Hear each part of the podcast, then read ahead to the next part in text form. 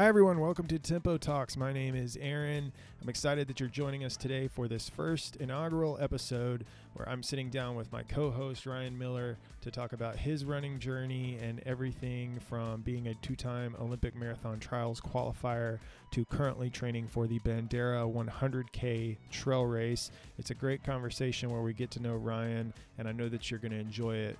If you do enjoy this show and uh, you want to hear more, please subscribe on whatever platform you're listening on. We're on Apple Podcasts, Spotify, all the major ones, as well as uh, a video version on YouTube. If you search Tempo Talks on YouTube, you can find my channel there. And uh, and please share it, subscribe, like, comment, all the stuff uh, on whatever platform you're listening on. Please also connect with us on Instagram. My Instagram handle is Tempo Talks Aaron, and Ryan's is Ryan Miller 34. Let us know what you want to hear in the show coming forward. Uh, if you have any guest recommendations or topics that you want to hear covered, we've got a lot of exciting stuff coming up that we've planned out, uh, and we know you're going to want to enjoy that and uh, and share it with people that also like running. Uh, so, without further ado, please enjoy this episode where I sit down uh, with my friend Ryan Miller.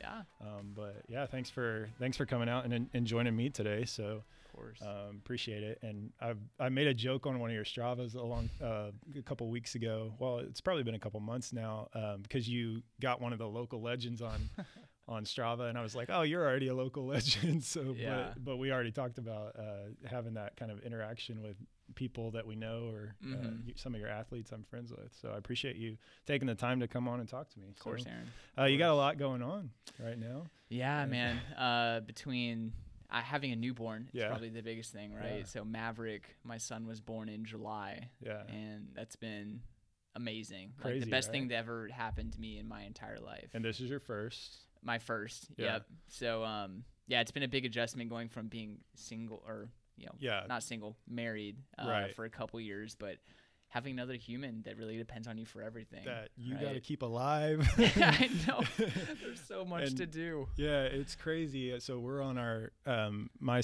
my second son was born just a month or two after. Mhm. He was born late July, right? Yes. Okay, Yeah. so uh so my son was born in September, early September, so just shortly thereafter. And uh it's man, one is a huge adjustment. Mhm. Like my wife and I were married for 7 years. Mhm. So before well, almost 7 years before our first son was born. And so we had like that opportunity to travel and to do all kinds of stuff that we wanted to do. And then bringing another human into the world is like, you Yeah. know, that's a big deal. And like you said, keep you just the responsibility and all of that. But the the third one that adds a layer of complexity because you're outnumbered at Yeah. that point. But I can imagine. so I gotta ask, because we gotta we gotta settle an argument that I'm sure uh, runner like couples that have a runner, maybe one runner in in their you know in their family or whatever, Mhm. gotta settle an argument. What's harder, going real deep into the pain cave in a race, or like that 3 a.m. feeding? Man, uh, the 3 a.m. feeding for me for sure. like I've you know probably run 100, 200 races, something like that in my whole entire running career, and like you you learn to combat the the pain of a Yeah. race, right? Like you learn what it's going to take, and, and various distances too, right? The pain in a mile is much different than the pain in a marathon Yeah, or an ultra for sure. marathon or half or 10k. So that like, and you know you're going to recover as soon as the uh, yeah, as soon as the race is over. Right. Right. Give yourself three to five minutes. You'll be fine. You'll be talking with everybody. yeah, But uh, missing sleep uh, for, you know, three to six months, however long it takes your Yeah. newborn to get into a good sleep routine, ah, it's brutal. And then, you know, depending on your skills of falling back asleep yeah, when you get up at 3 a.m. And my wife and I, we we made a decision to share the responsibility Mhm. of getting up at night where you know she's feeding him obviously but i will get up change the diaper get everything needed ready for yeah, yeah. to go for the feeding so we would both get up together we Right. feel like you know i think Yeah. we, we bonded over that too by sharing that responsibility Yeah, uh, but it's tough um, for sure. you know i know for me our son was not gaining weight very quickly hmm so we had to shift to feeding him every two hours Right. for like two months straight Wow. Yeah. so yeah, I didn't sleep more than an hour and a half straight for like two months, and it was it was tough. Luckily, there was no races going on. I, Right. think, I was training for as well. I'm sure we'll talk Yeah, about yeah. my first ultra marathon coming up. Yeah. Um, but definitely kept the volume lower. Did Sure. not feel good even when I did get out there. Yeah. But it was okay. I knew that's like a temporary thing while Absolutely. adjusted to the new life. Absolutely, and that and that kind of segues into what I was curious about is how has it altered your training? How has being a dad altered your approach to training, and not so much like what you're doing volume wise, but just your mental approach. Because for me, you know, I've been through. I I started running late 2015. Mhm. 2016 was like my first full calendar year of running. My son was born in June of 2016. I'm sorry, 2016, and um, and that was like my first calendar year of running. And I only did like 450 miles the whole year, so it Mhm. was it was real marginal compared to the 2,000 that I'm doing now. Yeah. But it's like, um, you know, the the shift even at a lower volume I, I didn't really know how to approach it so you you obviously have a lot more miles lifetime than i do how how has it changed and how has it affected the way you approach that Yeah, I, I think the the first thing I think about is um, I'm also a coach, right? And I Mhm. have probably over 50% of my athletes have are parents and have kids. okay yeah So I was able to chat with a lot of them on what their experience was, especially having a newborn, and see some of them go through having Mhm. a newborn. Whether it was a fem- females coming back from birth, which luckily I don't have to experience. yeah. yeah. That's really that is much more difficult than we go, we go Mhm. through as males. Um, but talking to the dads, and really what it is is um, I don't, I don't want to say like lowered expectations, but when you have a bad workout, when things don't go as planned, you get a little injury, it it doesn't quite hit the same as it did before when like all that's one of the things the only things you had to focus on. Like i still get to come home to my son yeah. and he's still smiling at me. He doesn't care if my you know my achilles is Right. hurting a little bit right now. Yeah. he doesn't care. He's still gonna smile give me a hug that toothy or Yeah. that gummy grin. Yeah. Uh, so it- I think it, it's helping me take everything in stride Yeah. and just have uh, perspective. Mhm. Uh, when I say perspective, I mean like just a broader perspective on on what running and how what role it plays in my life. Yeah. Um, it's important. right It's not everything, Yeah. especially now having a Now son to help yeah. guide through his life. Yeah. for sure yeah that's uh, i think and i feel like for me because like i said i've only been running five years or so and so i i don't have that like intensity of time you know I, I mean i am getting older and i recognize that and you Mhm. know i'm in my 30s and so it's like you know i i realize that there's a window of opportunity for like prs and stuff like that. But i can imagine that being a, a runner for years and years and years and sensing the time and all that aspect. It's interesting because i i hear about people that approach that horribly Mm-hmm. it sounds like you're not one of those people that you have like the perspective of it you have the the full picture kind of there but um, i could see as, as to how it would be easy to get discouraged at setbacks in training or things like that Yeah, so yeah. But you know what's important is having people on your team that can Mhm. help, you know, um, give you that perspective. Because there's times, you know, my coach David Roche, I'll write in the training log like, "Man, today sucked. I'm in a rut." All the month of November, I ran the Moab Trail Marathon Mm-hmm. um, the first weekend in November, and it did not go as Yeah, I had hoped. Yeah. Right? I took a fall at mile five. I really cut my body up bad. I still toughed it out and finished. yeah yeah I had hamstring cramps that lasted like seven miles. I mean, brutal. Yeah. But um, and I had a I had a funk after that, just training wise for the next you know three Yeah. weeks after. But my coach David Roche, that third party perspective, somebody looking in from the outside who I share my thoughts with, can see my training on a daily Mhm. basis. Um, help give me that perspective, like, hey, you're okay. Stay the course. We're gonna adapt together yeah you're going to come out of this it's okay and so sometimes like the bias we have in our own mind and when we look at our own training um, can lead us down a, a darker path right that Mhm. like oh maybe i'm just not cut out to be a runner or Yeah. for me like maybe i'm not cut out to be a trail runner but right no it's okay. Yeah. not not every day is going to be a great day. Yeah. If you have in general like more good days than bad you're going to continue to generally improve Yeah. your running skill set hmm and you're going to get where you want to go eventually yeah. but you have to keep trying. Yeah, Absolutely. Yeah. And there's no better person I feel like that can put that into perspective than David Roche. Oh yeah. Like he's so Yeah. he's so positive and optimistic. He's also my coach's coach, and Yeah. so uh, and so I have familiarity with him and I've read his book and things like that. I mean, it's he's just it's great to have someone like that in your corner. So so you mentioned uh, Moab, and I would definitely want to talk about trails, but I'm curious just for maybe someone that might listen and not know kind of your trajectory. I know you went to A and M. Yep. Right. It's Yep. a good thing my father-in-law is not here because he went to UT. So TU as we yeah, call it. he went he went to UT, so he might have a problem. but uh, but so so you ran collegiately there, track and field, or I did, yeah, track country? and field and cross country. Okay, Um, so yeah, I walked on to the program coming out of high school, and I was a decent runner um, here in the San Antonio area where we are. yeah, I was all state in high school, uh, the third runner on my team. My team was remarkable. We had Mhm. uh, three individual athletes win individual state championships. Not, Wow. It wasn't me on my Wow. team. Um, back-to-back team state championships in cross country, and we even won the national, the Nike Cross National Championship in 2009, which Wow. was um, a dream come true back then. And still, when I look back at my favorite memories as a runner, that's at the top of the list. Yeah. It sounds crazy, like oh, like high school, the glory days, you know. But to um, to just have a group of kids out of Boerne, yeah, Texas, small town, small town you don't you don't get recruited right we were all just grew up there because our parents happened to live there together Yeah. but we were all best friends yeah, um, we barely missed out on making the national meet when six of us were juniors and one of us was a sophomore so we had no seniors. We knew coming back. Yeah, like we're going to do this together. We're going to be accountable. We're going to work hard. Yeah, and that set the foundation for definitely for the rest of my running career um, but also my life. Like Yeah. i learned so many life lessons from that group of guys and what i wanted to be you know Yeah, in yeah. college after college um, and Absolutely. throughout my life Yeah, How, did you did that transition well to take to Texas A and M? Like, did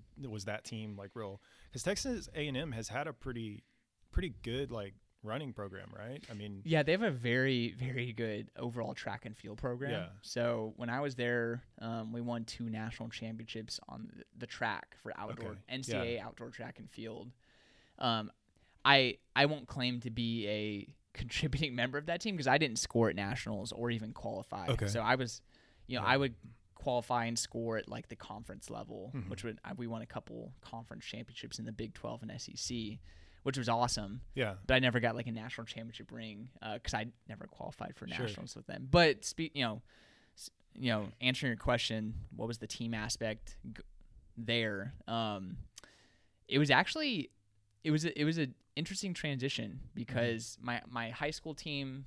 Um, we didn't drink. We just hung out with each other. Yeah. We didn't party. We went to bed early. We met at 6 a.m. every single Sunday yeah, before all of us went to church. Yeah. Um, did our we would literally every Sunday. This is insane when I look back at for high school. 15 miles yeah, as hard as we could go. yeah, And my goal every Sunday was to run 15 miles under a six minute pace. And this is like 16, 17 years old. And I was like, you know, I told you I was like kind of like middle of the pack for my varsity group of guys. Yeah. And there'd be there'd be guys on our team running 540 pace for 15 miles on like rolling hills out in the hill country Wow. in Texas. yeah, And that's why, you know, they were state championship cha- Right. state champions in high school. yeah, But when I got to Texas A&M, uh, the culture was different. It Yeah. was definitely everybody was so close and really good friends, Yeah. but definitely like to party a lot more, Yeah. a lot more drinking on the team. Um, and actually, a lot of the guys didn't take it as seriously as my high school team, which Wow. is like, I mean, that's an insane transition, right? To go from Right. hi- to go to a high level D1 program and feel that way. Like it's almost like a step back in terms of like, I don't know if these guys are in it to really make that leap to being one of the best in the country. At least that Yeah. wasn't everybody's goal. Um, and there was guys on the team that definitely did have those goals, and I bonded well with them. yeah, Um, but that was probably the most interesting aspect of, of the transition from high school to college. yeah. Just Yeah. that that different dynamic and that uh, being an adult and kind of being in Yeah. control of your own your own self. So, Definitely. Yeah, I can I can imagine. And I it's funny. I I ran this morning with a, a guy who is an incredible runner in his own right. In fact, he was third to you at Rock and Roll last year. and um and he was telling me you know kind of just that uh, just reminiscing on his like team days of Mhm. having that and And that's that's one thing. Like, there's probably a lot of people out there like me that's found running either later in life or weren't good enough, you know, in in schools that don't have that. But I I always kind of feel a little like, oh man, I wish I had found running earlier so I could have that yeah. kind of that bond, you know. Of course, I was in like bands and stuff like not the band, but like literally like bands, Yeah, you know. yeah. And and and music has always been my bond with a lot of people, but Yeah. that's pretty cool. So, when did you transition from like running uh, was it direct out of college that you went into marathoning because you've had a pretty legit time on a marathon and is Yeah. that has that been your event to this point like i mean you feel really good about that Yeah. So my time at Texas A&M, I ran pretty well. Um, I ran like you know 14:30 for 5K, 29:50 for 10K, which again I could score at like the conference level, but Yeah. I was I never qualified for nationals. Um, and I knew coming out I wanted to continue running and being competitive doing it. Like that Mhm. was what really like got me excited about being a runner was compete trying to compete at the highest level and I knew I, I just didn't quite have the natural ability and speed to run 5K, 10K, or continue running on the track and you know qualifying for Olympic trials or U.S. championships there. It was going to be a long road there if it ever even happened. Yeah. But a lot of people that had success um, in the United States uh, in the half marathon and marathon had very similar you know credentials that I did Yeah. coming out of college. absolutely And I knew in my time at Texas A&M and even in high school, I thrived on the long runs, the long tempo runs, um, the 10k on the track, right? 25 Yeah. laps. That's a lot to raise. You, and Yeah. that was that was my bread and butter. That's what I loved. So I, I figured the half marathon and marathon was a natural transition, Mhm. and I graduated in 2015. There was still six months, um, a six month window to qualify for the 2016 United Mhm. States Olympic Marathon trial. So I was like, well, now's the time, right? Let's or else I'm going to wait another yeah. four and a half years to, to have a shot at it. So I jumped right into it after graduating. yeah and you qualified in uh, for the la trials I did. I did. Yeah, I took. Yeah. I knew, you know, with six months, um, anyone out there who runs like on a structured training program knows that um, for the half marathon, in a six month period, you can maybe do two to three, like very high level half Yeah. marathons that you prepare specifically for and peak for. right And the marathon, like one for sure. I mean, you'd be really pushing it to try and get two high quality marathons. Yeah. Um, and I felt more comfortable with my background in college pursuing the half and getting two shots. Yeah. So, so what what race did you qualify at you did because you did a half you ran yeah. I don't remember the time It was yeah. I, I ran it. it um the Jacksonville Bank Half Marathon, and they Yeah. called it like the Olympic Trials Project or something. And Okay. basically, they it was, was just like the- people trying to qualify that was it. They Yeah. like they basically just gave everybody like shared hotel rooms, like four guys per room, and they even had like four girls per room in their own rooms. Um, we had to pay for our flights and everything, but they set it up perfectly. Um, Yeah. and it was Richard Fannin who he's been the rate the elite coordinator for the um, Gate River Run down Yeah. there in Jacksonville too, which is a high level um, 15k race yeah like pretty famous in the U.S. as far as road races go. He set it up perfectly. Got a pacer in to run like right under 105 and a Mhm. half, which is the qualifying time yeah for the Olympic trials, and ran 104.30. Um, and I ran a mar- half marathon before that, Rock and Roll San Jose, and um, I ran 108 like 20 or something. Yeah. Totally blew up. Um, I like to tell the story. I was like three miles into the race, and I looked to my right, and I was running next to Meb Keflezighi, yeah and I was just like, I, was I read that in an article yeah Yeah, I was like, oh my god, like he'd won Boston the year Yeah. before. This was 2015, and, and you're running beside him I'm running beside him, Yeah. right? And you know, he's he's like a 208 marathoner, and little Ryan Miller out of Texas Yeah. University. I, I freaked out. Um, did he say like, anything to you no, no, No? no. We were just zoned in on Yeah, the race yeah. at that point. But I faded. As anybody who runs like a distance for the first time, you never know how your body's gonna react, Yeah. right? And I definitely I was hurting at the end of that half, Right. Uh, but learned my lessons. Came back the next time. Stayed a little more conservative at the start, Yeah. and then like was able to finish strong, Yeah. um, to qualify. That's cool. I've I've met Meb twice uh, at because he's you know on that rock and roll like amba- Yeah. ambassador type tour.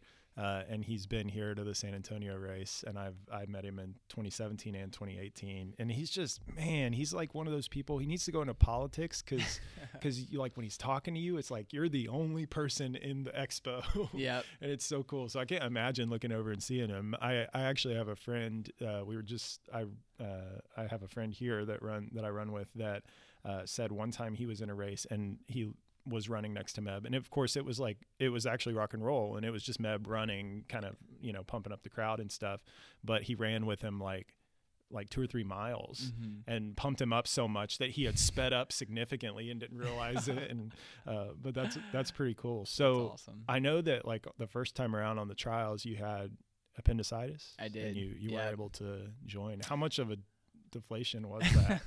Because I mean I know that sounds silly, but like no, it is but- right. Like I yeah. think anybody who's training for, I mean, I would compare it to um, if you worked your your butt off for four to eight years to try and qualify for Boston, you finally qualify, and then the week before, yeah, cancels. you know, something something out of your it gets canceled like 2020 or Yeah. something something out of your control happens Right. um, that takes it away from you. yeah, which actually in the end I think was like my saving grace because I I prayed about it and of course like I tell everybody I coach this too and I try and practice it myself. It's okay to be disappointed. yeah, It's you disappointed because you care about what you're doing. Right. If you just if Boston was canceled this year, you were registered for it for the first time and you were like, "Oh, whatever. It doesn't matter." hmm Like, is it really that important to you if you feel that way? yeah. And so with the Olympic trials, you know, I had appendicitis the week before. I ended up having surgery like 48 hours before the race. I still thought I was going to go out there and run. but the doctors were like, "We just," I had, I still have scars on my stomach for when they opened me up. Wow. Um, so I had watched it from the hospital bed, which was, you know, That's sad. Yeah. for sure. I was, I cried a little bit watching it. Just, but yeah. I was also 24 years old. Yeah, so- there's the the maturity level is not the same as it was this time around. Yeah. and all of that. So yeah, I knew there would be another couple opportunities. Yeah. But um, for a couple weeks, yeah, just like disappointed. But then I was like, you know what? Like, I got another four years. I'll be 28 next time Yeah. around. Like, it's time to get after. And I just yeah. kept going at it with And, training. and in some ways, that's great because I mean, marathoners can last well into their. I mean, just look at Meb. Mhm. Like, I mean, it seems like the older you get, at least for me, I feel like you know the marathon has been the thing that I've loved the most. I think I've had better results maybe in the half marathon, Mhm. but but the marathon's definitely the thing that I've learned the most. I've progressed from fir- I've done four. First to fourth is like almost a two hour difference. oh my gosh, that's huge. So, I mean, my first one was very slow. I was a little injured and stuff, but, um, but uh, yeah, like I think that part of that is is recognizing pacing and being able to be mature on Mhm. on the run. So maybe maybe that was great. So you qualified again for 2020 uh, at CIM, yep, that was and my, my was was that your PR CIM? that is my PR, and So that was like um two years ago this past weekend. It's like 214. 214 27 Yeah. yep yep so i was on i was on pace for like 213 um, through halfway but as uh, people who follow me on social media know like i had some uh, stomach troubles Ah, yeah. it, my stomach wasn't hurting but i was you know i was pooping my pants the whole way basically yeah, and i had to stop at mile 70 to actually like To go, go to into like go- yeah. Yeah. go into a porta potty Yeah. Uh, wow, that's that's insane. That's I- insane that you had to make a pit stop and still ran 214, yeah yeah which crushes the the A standard, right? I mean, it's it's pretty. I mean, it, it's not Galen Rupp, but it's like you know you're you're clearing it pretty far. Yeah, because I ended up being ranked like 50th going to the Olympic marathon trials, and that was like the so I had the I was the 50th best marathoner over the last like three year period in the Wow. United States, which was really cool, right? Yeah. Somebody who I mean, to say top 50. yeah yeah trains alone in San Antonio, Texas, Yeah. um, works a corporate job. Um, San was- Antonio, Texas, which is not at altitude. it's flat. Yeah. Like for the well, I mean, you can get some hills, but it's like yeah, nothing crazy. yeah, nothing crazy. That- but yeah, so when I looked at it, I was like, I really was the top echelon of people that were not fully f- full fledged professionals, right? And were Yeah. on either teams or had some sort of financial support from a Nike, Adidas, Brooks Yeah. type of company. right. Yeah. Yeah. And so uh, that experience, I know it didn't go exactly as you had hoped. I was actually there. Oh, you were. so I probably have I was there with my cameras. I probably had vi- I have probably have video footage of you, but I didn't really know know who I knew who you were, but I didn't really know you at that point. Yeah. So, um, what just real? We don't have to go long about it, but what happened there that um, you know, with your day on that one? Yeah. So I'll walk it back just a little bit. I ran the Houston Half Marathon. Um, I guess it's about six weeks before the trials in January, and I was there for the full. Yeah, yeah. It- I mean, that's such a fast race. And I Mhm. ran a new PR in the half. I ran 103.45, Wow. um, which was a 20 second PR. So I knew I was like in peak fitness Yeah. heading into that last like final few weeks of training. But immediately after Houston, I got the flu. And I got it really bad. I mean, I I didn't run for 10 days. I have a picture on my phone of I was sweating so much. Um, I got up out of bed and I, I felt terrible. I was barely sleeping. But I got up out of bed and it looked like somebody had like like been killed like I don't, there was an outline of a body in sweat on Oh, my bed. And you could see the arms and the legs and the head Yeah. Yeah. It was in, it was insane. And so I I lost a lot of fitness through that. And I was able to like come back and have a couple decent workouts like a, Yeah. 1 to 2 weeks out from the race, but the flu hit me so hard. I missed 10 days of training and Yeah. my body just like I went to the Olympic trials with the goal of like I'm gonna take my shot at top three and do the best I can. Like I'm not going Yeah. out there to run conservative and finish like top Right. hundred or something. You're like gonna push Yeah. it, and I did, and my body, as you might expect after that, just didn't react super well. Um, I was having pretty severe hamstring cramps from Yeah. like starting at mile 15 up to 20. And at mile 21, it, you probably remember, it was so windy out there. Oh man, it was insane. Yeah, I got hit by a gust of wind, kind of crossways. It blew my back foot. I couldn't control my legs very well, so it blew Yeah. my back foot into my other foot. I like clipped my calf, fell down. Both hamstrings are cramping severely. And this is at mile 21, and I just I like I couldn't get up. I was already running like. Were you in the mix at that point? no, no, I no. mean, you were already. I had fallen off big Yeah. time. I was probably about mile 10 is when I fell off the main pack. Okay. And I latched onto a couple chase packs after that, but they would drop me after a mile or two. yeah. Um, so it just it really wasn't my day, but I, you know, I still gave it my best shot. I Yeah. did the best I could, and that's Yeah. all. That's all I ever I ask of myself or anyone I coach. You know. Dude, coming off of the flu and like maybe I don't know how much rest you took after Houston, but like just in None. general, none. yeah. So, but either way, coming off the flu, 10 days, and just, man, I can't. I mean, I'm the biggest wimp when it comes to the flu or like anything like that. I, I hate, I, I just, you know, I'll argue with my wife that that's harder for a man than childbirth is for a woman. but, but I can't imagine, uh, I can't imagine coming off that. And like you said, yeah, the, it was not ideal conditions and it's hilly.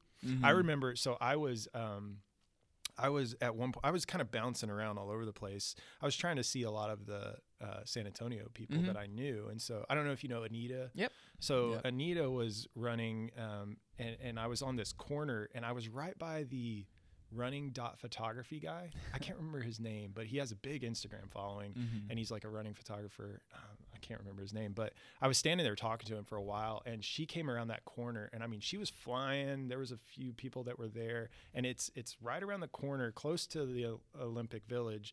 Uh, or the Olympic Park, and, and then it just goes up a hill, and literally the hill is directed into the wind. And so I'm, I'm there with my camera, like trying to run and like cheer her on, and we go around that corner, and I was like, I mean, just the the headwind and the I couldn't imagine being out there and like trying to actually run 209 like Galen did or whatever. You know, I mean, that's just I can't. That's just insane. So, but I I mean, I look forward to I don't know what's on your radar with the trials. Do you do you want to do that again? Is that something you want to do again? Yeah, I plan on plan on pursuing it again. But who? I mean, we don't know Who- what the qualifying standards will Yeah. be next time out. Yeah, that's Um, true. I think. I mean, if it's still a time qualifying standard, I, I think I'd still be capable of hitting whatever it is. They're Yeah. they're saying that like they think 216, 217 is probably what they'll drop it to. Really? Yeah. Um. Wow. There was just a lot. I mean, it cost the Atlanta Track Club who hosted the event a lot of money to Yeah. host. I think they had like 800 athletes, um, Wow. and they Yeah, paid for the whole lot. weekend for everybody. Do they? I mean, wow. it was it was quite the expenditure for them. I I've heard the the blowback at USATF is that they just don't want that many people um, Yeah. to have to be paid for to go to this event in the future. So we'll Sure. see. I I could see them um, capping it at like the top hundred times for each gender make Yeah. it, which would mean time is irrelevant. You just gotta be better than yeah. Then a than everybody else, right? at least one other person. Mhm. That's it. 99 or um, yeah. That excuse me. That's that's interesting. I didn't realize that that it was set up that way. It would. It seems like it would be cool too if they made like a like a A and B qualifier where still the really fast people that maybe weren't in the top got like some sort of benefit, but maybe had to pay some. Yeah, and they've done that in the past where, yeah, yeah exactly as you're describing. A standard, they paid for your entire trip out there. B standard, um, which would it'd only be a few minutes slower, but it was Yeah. probably like seventy five percent of that the would be winning qualifiers. local races and stuff like that. yeah, you know, yeah, but they had to pay their own way, had to get their own hotel, pay an entry fee. It's basically like anyone like else signing up for a race. Wow, Yeah, like going to Boston or whatever. yeah, Wow, that's crazy. Well, that's cool. I, I mean, I, I can't imagine what it's like even even this year. Just being, I mean, I was out there, so I can imagine, but I can't imagine what it was like standing there, like at the start with Yeah. the Olympic, you know, village and all of that in the background, and just being there with like, you know, just bosses of running. You know, just people that are super athletes you know like pretty i mean the slowest person in the trials is is so fast 219 you know i mean like, that's just crazy or or the there was a few women that i saw that were pregnant while they were running oh yeah, that's unbelievable. like man i can't imagine uh, what that feels like for Mhm. because for a lot of people that's the closest they'll get to you know like a representing their country because they're Mhm. already kind of representing their country at the trials Like, Yeah, that's yeah. that's a huge deal you know Mhm. so that's pretty cool i look forward to seeing how, how that plays out for you and like what what uh what you do i know i mean you'll get it again yeah, I'm I'm hoping so. That's the goal. But um, I'm definitely taking a different path these next couple Yeah. of years now. So, So- so, and that's that's interesting, and I definitely want to uh, go that route. So, because I know that you've spent some time on the trails, most specifically at Moab hmm uh, in Utah, and I definitely want to talk about like what what's your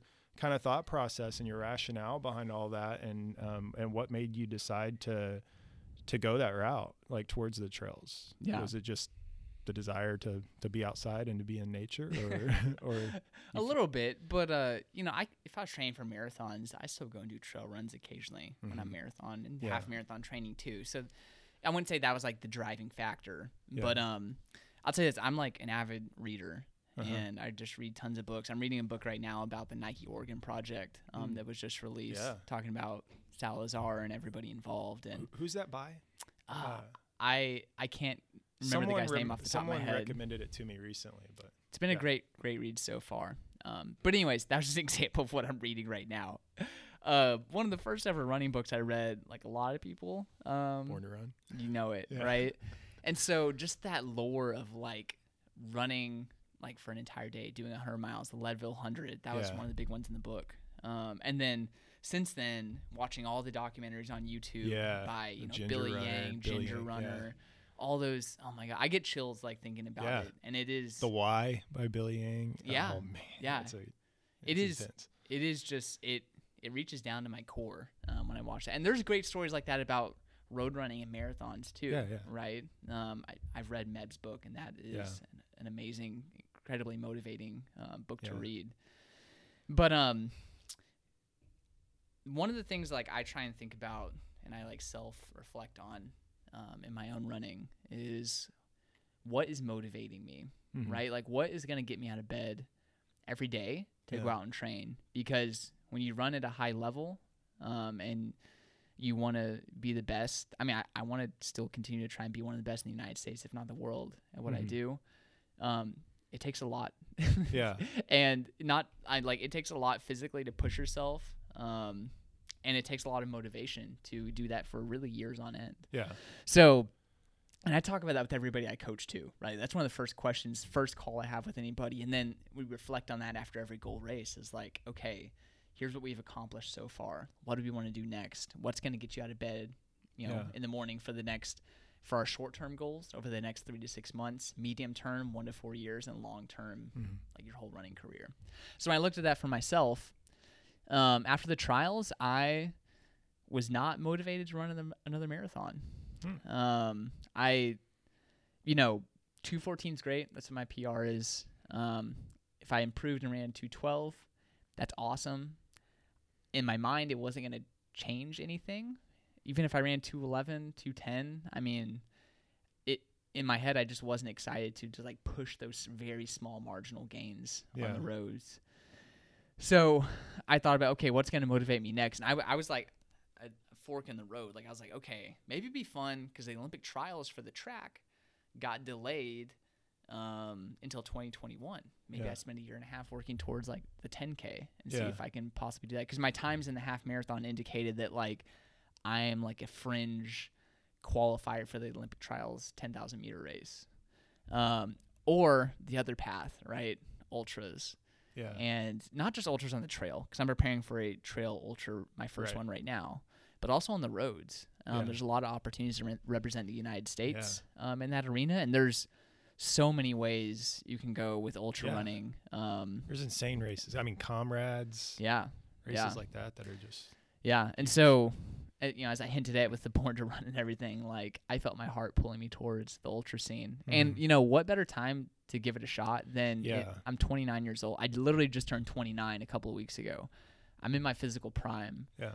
um like let's see let's see what I can give to Yeah. it. And you know, if I'm one of the best in the world, that's so that'd be so much fun. If Yeah. I suck at it, that's Right. okay. I gave it my best shot and Yeah. I I know I can go back to or I can reevaluate again and see like okay, do I want to keep doing this? Do I want to go back to the marathon? Like Yeah. there's a lot just because you choose to go down one path doesn't mean you can you can't reverse direction and Yeah. focus on things in the future. Absolutely. Um, and David Roche, my coach, and we talked about it. Like a lot of people go back and forth. yeah. I shouldn't say a lot, but you can work on ultra marathon running and skills, and that will translate to marathoning um, Yeah. in the future too. Yeah. That's cool. Yeah. Yeah, and and honestly, like too, you mentioned being in your physical prime is a good time, but also like, what better year right now than to focus on trails? Because quite honestly, I mean, like, I've pivoted from three canceled marathons. Yeah. This, so I ran Houston, and then I ran, or then I was signed up for Carmel, Indiana, which got delayed to my son's birthday, so I wasn't even going to go, and then canceled. Mhm. And then so I pivoted from that to St. George. I was Yep. going to go out where my coach Hayden lives and run out there. Um, that got canceled. Pivoted to BCS, which you know because you have some athletes that were going to run it. Like that got canceled, and Yeah. so what a better time! A lot of trail races are still happening. I mean, JFK, you know, Yeah. happened. The Pikes Peak Marathon happened, and then Moab, which you were at. So I definitely want to talk about that. And I want to talk about the first thing that I saw after Moab was I got on Facebook. I we're connected on Facebook, and I see this video uh, uh, that you posted, uh, and you can hear your wife in the background. She's like, she's like, looking good, babe, looking good. And that, as you get like right in front of the camera, she literally uh, there's no gap in between her saying, "Looking good, babe." Oh my gosh, what happened? Like, like because you just you were you were booking it past her, and I'm sure you got some energy from seeing her, but like all of I mean your your arm was just busted up, and so what happened out there? yeah. Uh, um, like how how did we get there? Like how did that happen? Yeah, so uh, about mile five, and this is the Moab Trail Marathon. Um, for everybody listening out there, it's in Moab, Utah, right, the southeast corner of Utah. Beautiful area. It's where like Arches National Park is, Right. if you know what that kind of looks like. Lots of red rock. Mm-hmm. Um, got about four thousand feet of vertical climbing. Okay. A lot of I was gonna ask that. yeah. Um, it's not a lot of it's not even trail running. There's definitely like some trails, but a lot of it you're just running across what's called like slick rock. Mhm. Um, if you live in Texas, basically think about like enchanted rock. Okay, yeah, yeah, yeah. Um, but you're just running on that for miles on end. yeah, Not not as steep all the time, but Sure. like that's the type of footing you have. yeah, Um, so I was like in the fifth mile. Um, I was I was rolling pretty good. I was probably like fifth or sixth place or something, and I Mhm. was running within myself. But um, as every trail runner knows, like as soon as you like lapse in concentration once, like Yeah, you you're can- liable to like go yeah. down, roll your ankle, and like literally all that happened was my toe clipped a rock, and so instead of like planting my foot, my toe clips the rock. I don't plant my foot. Instead of planting it, I'm just falling face forward. okay, And luckily, I like pivoted my body so I didn't like face plant into what amount just like rocks, Yeah. basically. But I like hit my shoulder, elbow, back, hip, knee, my entire right side of my body. Mhm. And I was I was going downhill, which means I was running faster, and I hit Yeah. the ground. I had farther to fall, Mhm. um, and I just slid. Did you roll and like kind of slide? I don't think I rolled. I slid. Like I hit the ground, and then there was enough like smaller rocks that I just was sliding, and so I had it was essentially what was really bad road rash. Okay. I didn't have any gashes on me that were like super deep, see Yeah. the bone or anything like that. But um, it hurt. It stung. The video is a little bit deceiving though. I'll tell you because it's red rock up there, right? Okay, so yeah, yeah. the dirt that got on me was all red. Okay, so, So it wasn't, I wasn't all blood. bleeding as bad as Yeah. it quite looks there.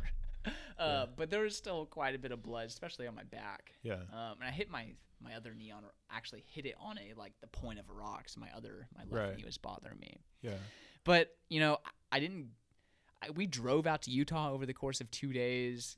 Rent an Airbnb. I didn't go out there to fall in my first trail race Yeah. and just walk in or quit. I wasn't so injured that I like I had to stop. So Yeah. like, no, I'm gonna finish this thing. Nothing felt broken or Yeah, or yeah. It definitely threw me off my game though. I didn't feel Yeah. very good the rest of the way. Uh, my knee was bothering me a little bit, but still finished. I held on for eighth place, so top ten in a national championship race. Um, I don't know how how often you fall, but I but I, I'm curious if you experienced this. So I ran. I don't know if you've ever heard of this little local race, El Chupacabra, Mhm. that's out in uh, McAllister Park. Um, I've done that four years in a row, and I um, last time I was out there, well, two years ago.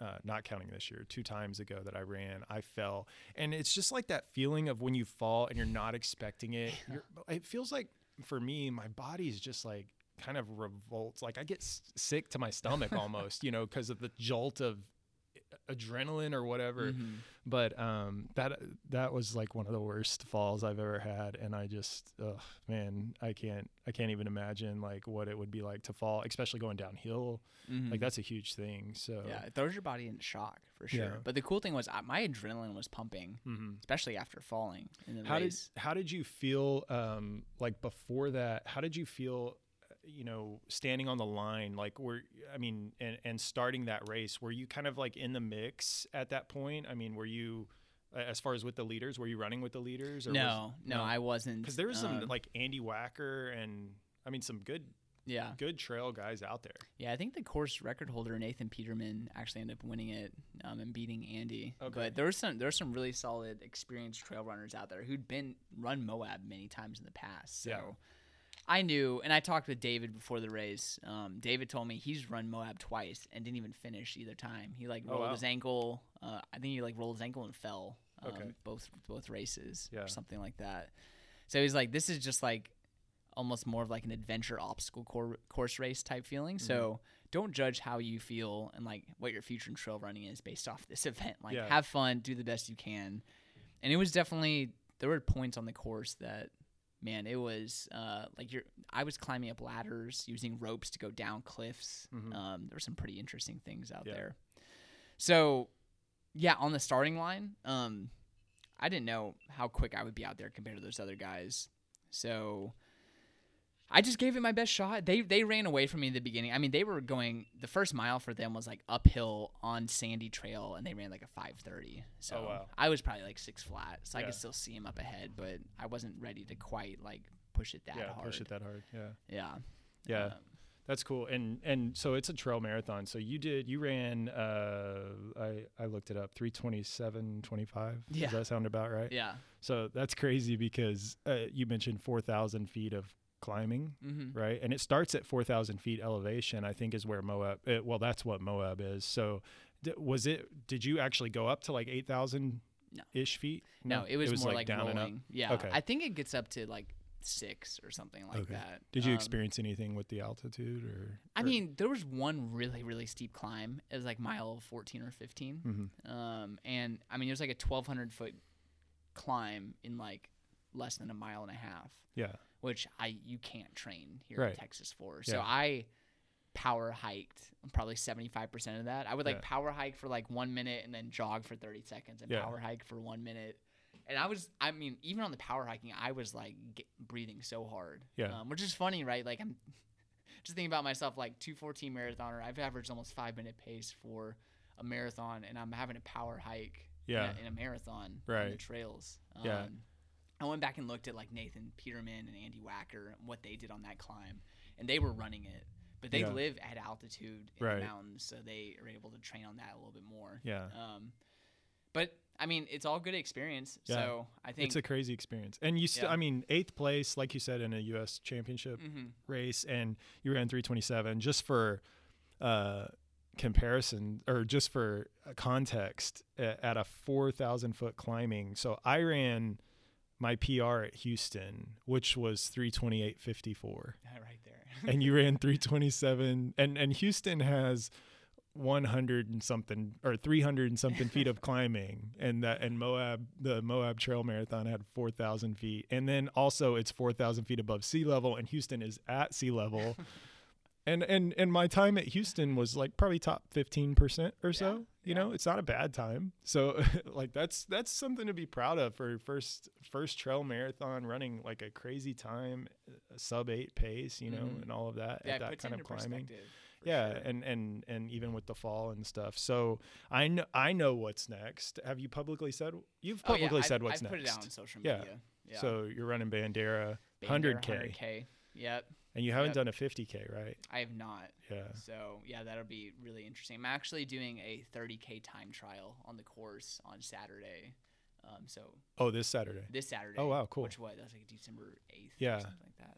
yeah Um. you'll post that on Strava, Yeah. Strava or keep it quiet Yeah. know. No, I'm gonna put it on Yeah, Strava. i know gonna. some people don't like to Yeah, I'm gonna do the Bandera 25k course and then just add 5k on at the end. But Okay. really, you know, because all all the segments out there, I can compare my splits to people running the 50k or 100k in the past because Yeah. they're all on Strava too. yeah Um, so it'd be fun to check that out. And you know, we talked about it with my coach um, after Moab, and I've had a lot of success in the past, really racing to fitness, where I do tune-up races before my big one yeah um, kind of like Houston Half Marathon before the trials, hitting Right. a PR. So there's no races going on right now. Right, So we're doing yeah. a time trial instead, and we get to do it on the course that the Bandera 100K is actually on, yeah which would be really nice. which is Um, great have you been out there yeah, I've done a couple runs out there. yeah so so it's rocky i mean Mhm. it's it's not like government canyon or some of the others around here it's definitely i was supposed to pace a guy at cactus rose who Mhm. had to unfortunately drop due to injury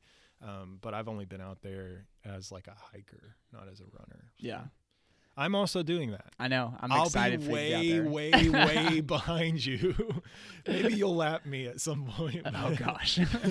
but uh but yeah that's um that's gonna be fun i i've never done a 100k like i don't know what to expect um i signed up as like a i'm tired of marathons getting canceled Yeah. like do something different. finally i'll just do fine i'll just take my toys and go play in the in the, in the uh, state park you know in the on the trails but um but that's interesting for Yeah. me too i'm i'm excited to see so what's I mean, obviously the goal of any race, I feel like when you're especially at at your level and with your goals just in general is to win. Um, Are you you really eyeing like potentially a golden ticket? Do you want to do Western States? Yeah, that's. I mean, in the back of my head, I mean, Because it's a golden ticket race. It is a golden so- ticket race. There's only three of them for 2020. They've scaled it back because um, obviously the Western states didn't happen last Yeah, year, so yeah. they have a few less golden tickets to dole out Yeah. this year.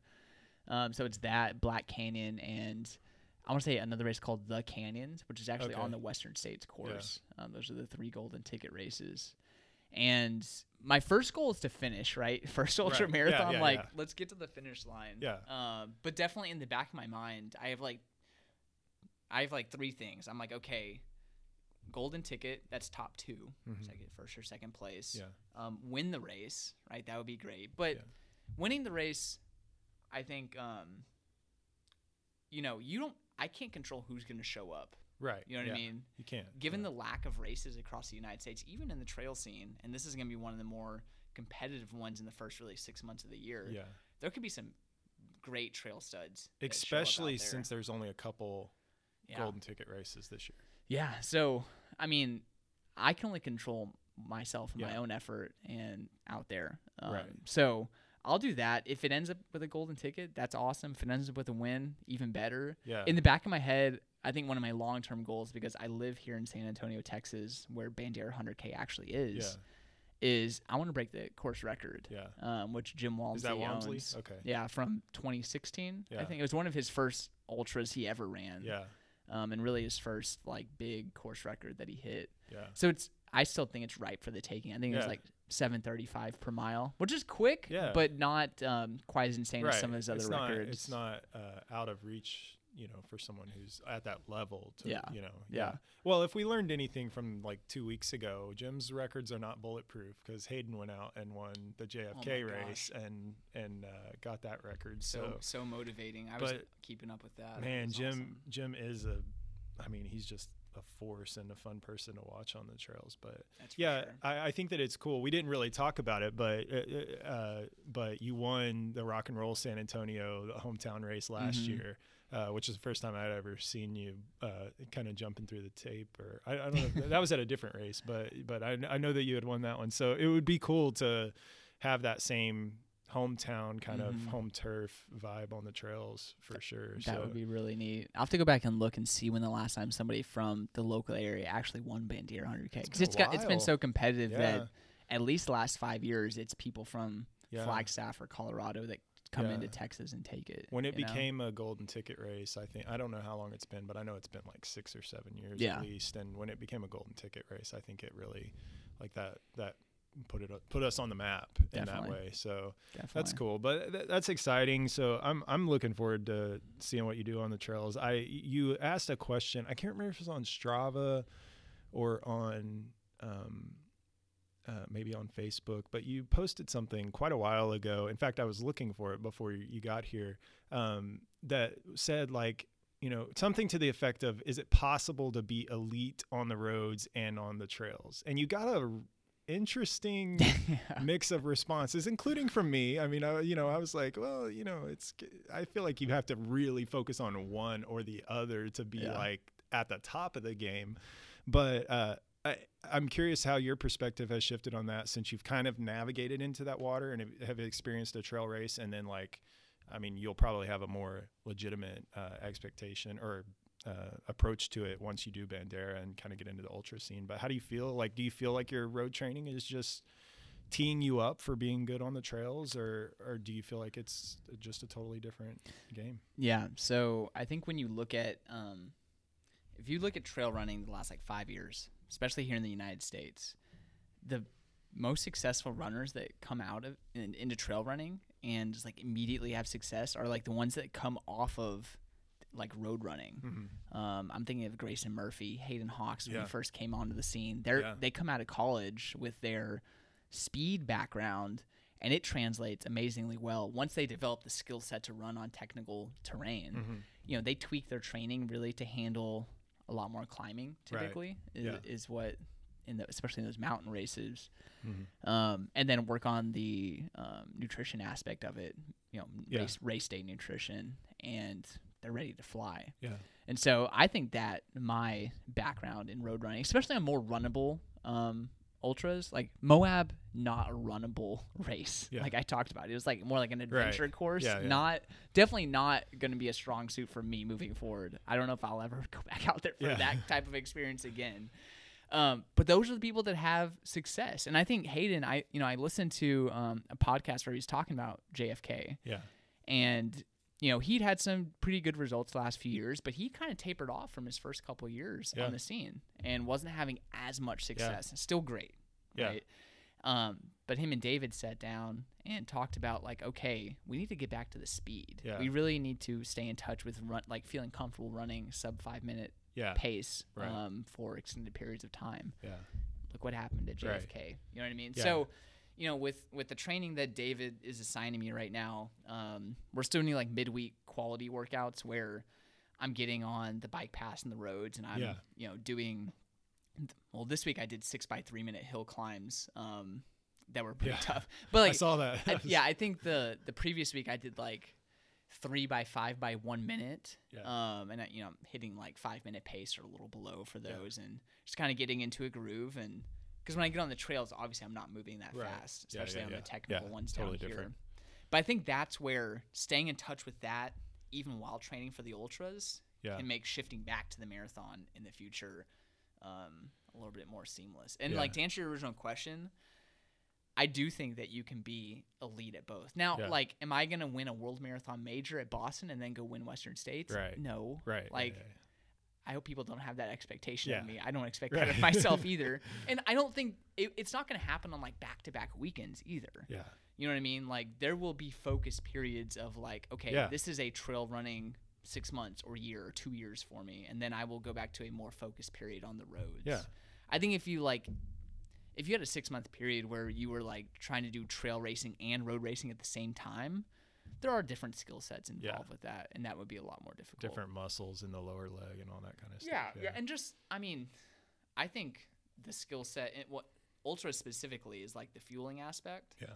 Um, being on your feet for longer, the the climbing, um, those kind of things you don't necessarily need as much with marathon or like road racing Right. marathons, half marathons. You'd focus more instead of going out and doing a three hour trail run. Yeah. Uh, you might go out and do a two hour long run with three by two miles at marathon pace Yeah.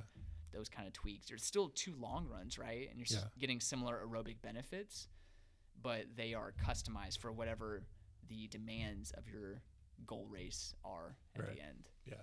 Yeah. Yeah, that's all that and it's so much fun. I think the, the the kind of the key or the kicker here is that it it's obvious that like you're having fun with running.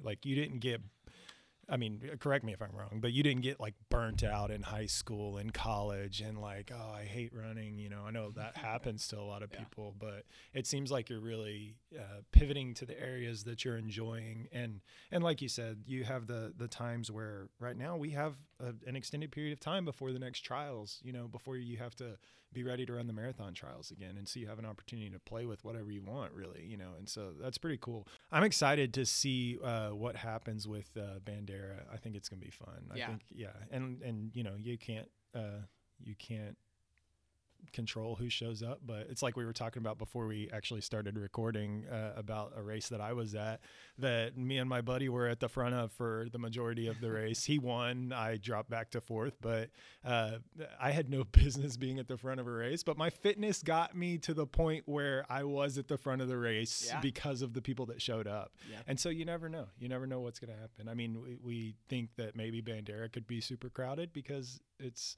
uh, less golden ticket races, but it also might not be. And even if it is, I mean, you put in the work. You clearly put in the work, and you can compete with the best. So Yeah. that's awesome. I want to give you an opportunity, real quick, to plug your coaching because I know you're doing that. Are you are you taking on athletes? Yes, yes, I am. Yeah. Um, so how can how can people find your your coaching as far as um, your website or whatever? Yeah, so a couple different ways. Um, right now, ryan.miller.coaching at gmail.com. So feel free to shoot me an email there. Um, that's also linked up in my Instagram profile, Okay. um, where you can also shoot me like a direct Yeah. message there and we can talk. Um, so those are the two best ways to reach me. Um, website currently under, under development that'll be launched on January 1st Cool. uh, official branding of my co- I, Ryan Miller coaching is what it is right now. Um, but official branding of my coaching will also be launched on January first. Um, yeah, and it's been growing by leaps and bounds this year. I think what's been really cool about the pandemic, very difficult for like all of us just in Yeah. general, like life in 2020, mainly as a result of the pandemic, has been difficult. Um, but a lot of people have running specifically have found the sport either rediscovered it or are brand new runners because they had nothing else to do right gyms are closed or Yeah. they're stuck at home and so it's so cool to see so many people coming into the sport that we love Yeah. and finding their passion for it setting Right. goals um, i think it's gonna personally my prediction is as the pandemic starts to wane we're gonna have another running boom Yeah. like we experienced 10 years ago and then in the 70s where Yeah. participation in these big marathons and Yeah. trail running for Trail sure running is exploding right al- already was blowing Yeah, up, right? And now there's even more people gravitating towards it. So I'm really excited about that in 2021, 2022. Yeah, and Um, w- and what's your approach? Um, you're you're pretty hands on as far as communication and and back and forth with you. you I assume you probably use like a log and stuff like that. Yeah, yeah. So I, I guess a, a few a few details about it. Um, I use Final Surge. Um, so we have daily communication there where you know my athlete will leave feedback for me. I'll leave comments, answer questions for them. Calendar format, all broken down. Strength Yeah. work, runs, um, nutrition, gear recommendations. cool. um, unlimited awesome. unlimited communication. My athletes know that like they can reach out to me anytime, set Yeah. up calls anytime they want. Sometimes we have recurring calls. Sometimes it's just on an as needed basis. But Yeah.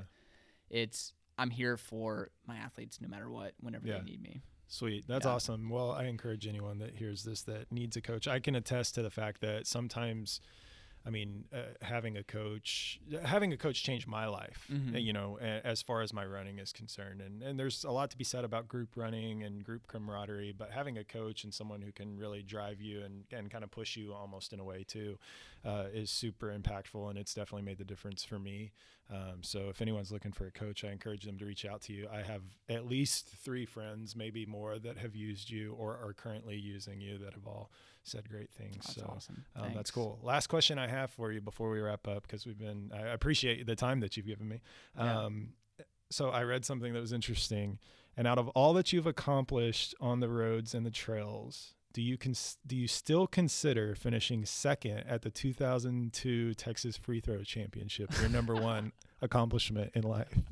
That was a quote from the Olympic Trials website. you know, I threw that out there. I actually did. So in the state, like when I was younger, I was very small as a kid, Yeah. like the bottom one percentile in height and weight. Right. Um, and so I like, you know, I didn't. I, I love basketball. I wanted Mhm. to be like Kobe Bryant was my hero. I wanted to be like a professional basketball player. Nobody had the heart to tell me like, hey, you're, you know, you're really small. Yeah. You're not that great at basketball, but I could shoot really well. And so, you know, 10 years old, um, the Catholic Youth Organization in Texas holds a free throw contest throughout the state. Yeah. There's like district, regionals, and state. And I like at the I made like 21 out of 25 free throws to win the district, 22 out of 25 to win regionals, and then at state I made 20 out of 25 to tie some other kid. Wow. And we went to like a, a shoot off, and like we both made four in a row, and then I missed my fifth, and he made five in a row, wow. so he ended up beating me. Uh, That's I had the biggest trophy in my room growing up. From Yeah. Uh, but I put that on there kind of as, as Yeah, a joke. yeah. Obviously, that's not my greatest, most proud accomplishment ever. well, now that you have a kid, it can't be your most Oh, proud definitely not. accomplishment. But uh, Yeah. even on the even on the roads and stuff like that, and and hopefully, you know, we can pretend that it's still that. That way, you know, if you become an Olympian, when you become an Olympian, yeah.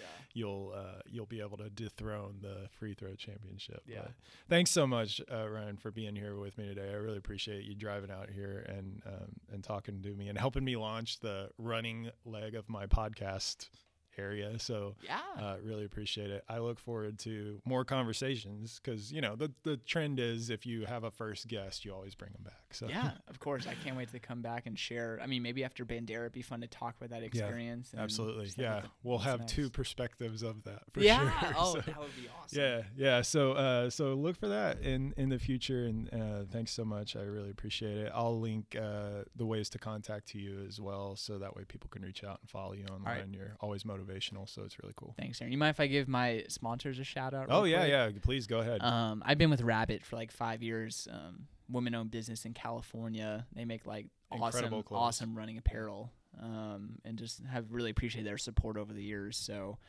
um, I'm lucky enough to be sponsored by them. Um, Nuun Hydration, Which yeah, we're drinking right now. we- We are drinking it right now. I- Literally. I've been on their elite team for the last two years, Yeah. um, and I literally, my wife can attest, our cabinet has like, if not like, uh, a hundred, like two hundred canisters Yeah. of, of Nuun tablets that I use. So they're awesome. Klean Athlete for supplements. It's like I do whey protein powders, multivitamin, omega, um, antioxidants, um, all that good stuff. Uh, recovery powder. Yeah. I lo- I've been with them for five years Yeah. um, as well, so they're fantastic. Um, Squirrel's nut butter, Which is Like- another thing that I have in my. yeah, my, uh, yeah. So they're yeah. That's if you want like, if you don't want to chafe at Yeah. all, use this stuff. It's the best stuff. It it's is- better. It's, it's better than there's a lot of posers out there, but it's yeah. really good. it's a small Yeah. business out of Flagstaff. Like you're supporting a really good group that also supports the ultra running community Yeah. in big ways. Yeah, they're fantastic. Yep. Um, That's yeah, cool. and then Maurten. Um, so I recently hopped on with Maurten, and Oh, they, cool. they give me my Yeah. fuel for like during Races, yeah. runs. Yeah. gels and drink mixes, and it's I, I love, it because it's as it's well. really concentrated. Yeah. You know, the drink mixes. Yeah. The gels also like the amount of caffeine you can get from their gels because they have 100 milligrams per. Um, Yeah, per little sleeve. Per yeah, sleeve. and they work so well. and They sit so well on my stomach. they know? do, Yeah. they do. So I've been using that in my training, and I'm planning on using. I'm not sponsored by them, so you can say all the good things, and I can attest to the fact that I don't know Klean Athlete, and uh, but all of your other uh, brands. I mean, I brought the Nuun today, so so if Nuun, if you're listening to this, I want to be an ambassador. Very But, true. uh, but, and you uh, know, HEB out there, that's our local Yeah. grocer. Um, if you want to like Yeah. supply me with all the good food, you Right. know, that'd be pretty. No, I'm yeah, yeah. I'm sure. Uh, I'm sure HEB will hear this podcast. So. but cool, man. Well, thanks so much. I really appreciate it, and I look forward to our next conversation. Same, Aaron. Have a good one.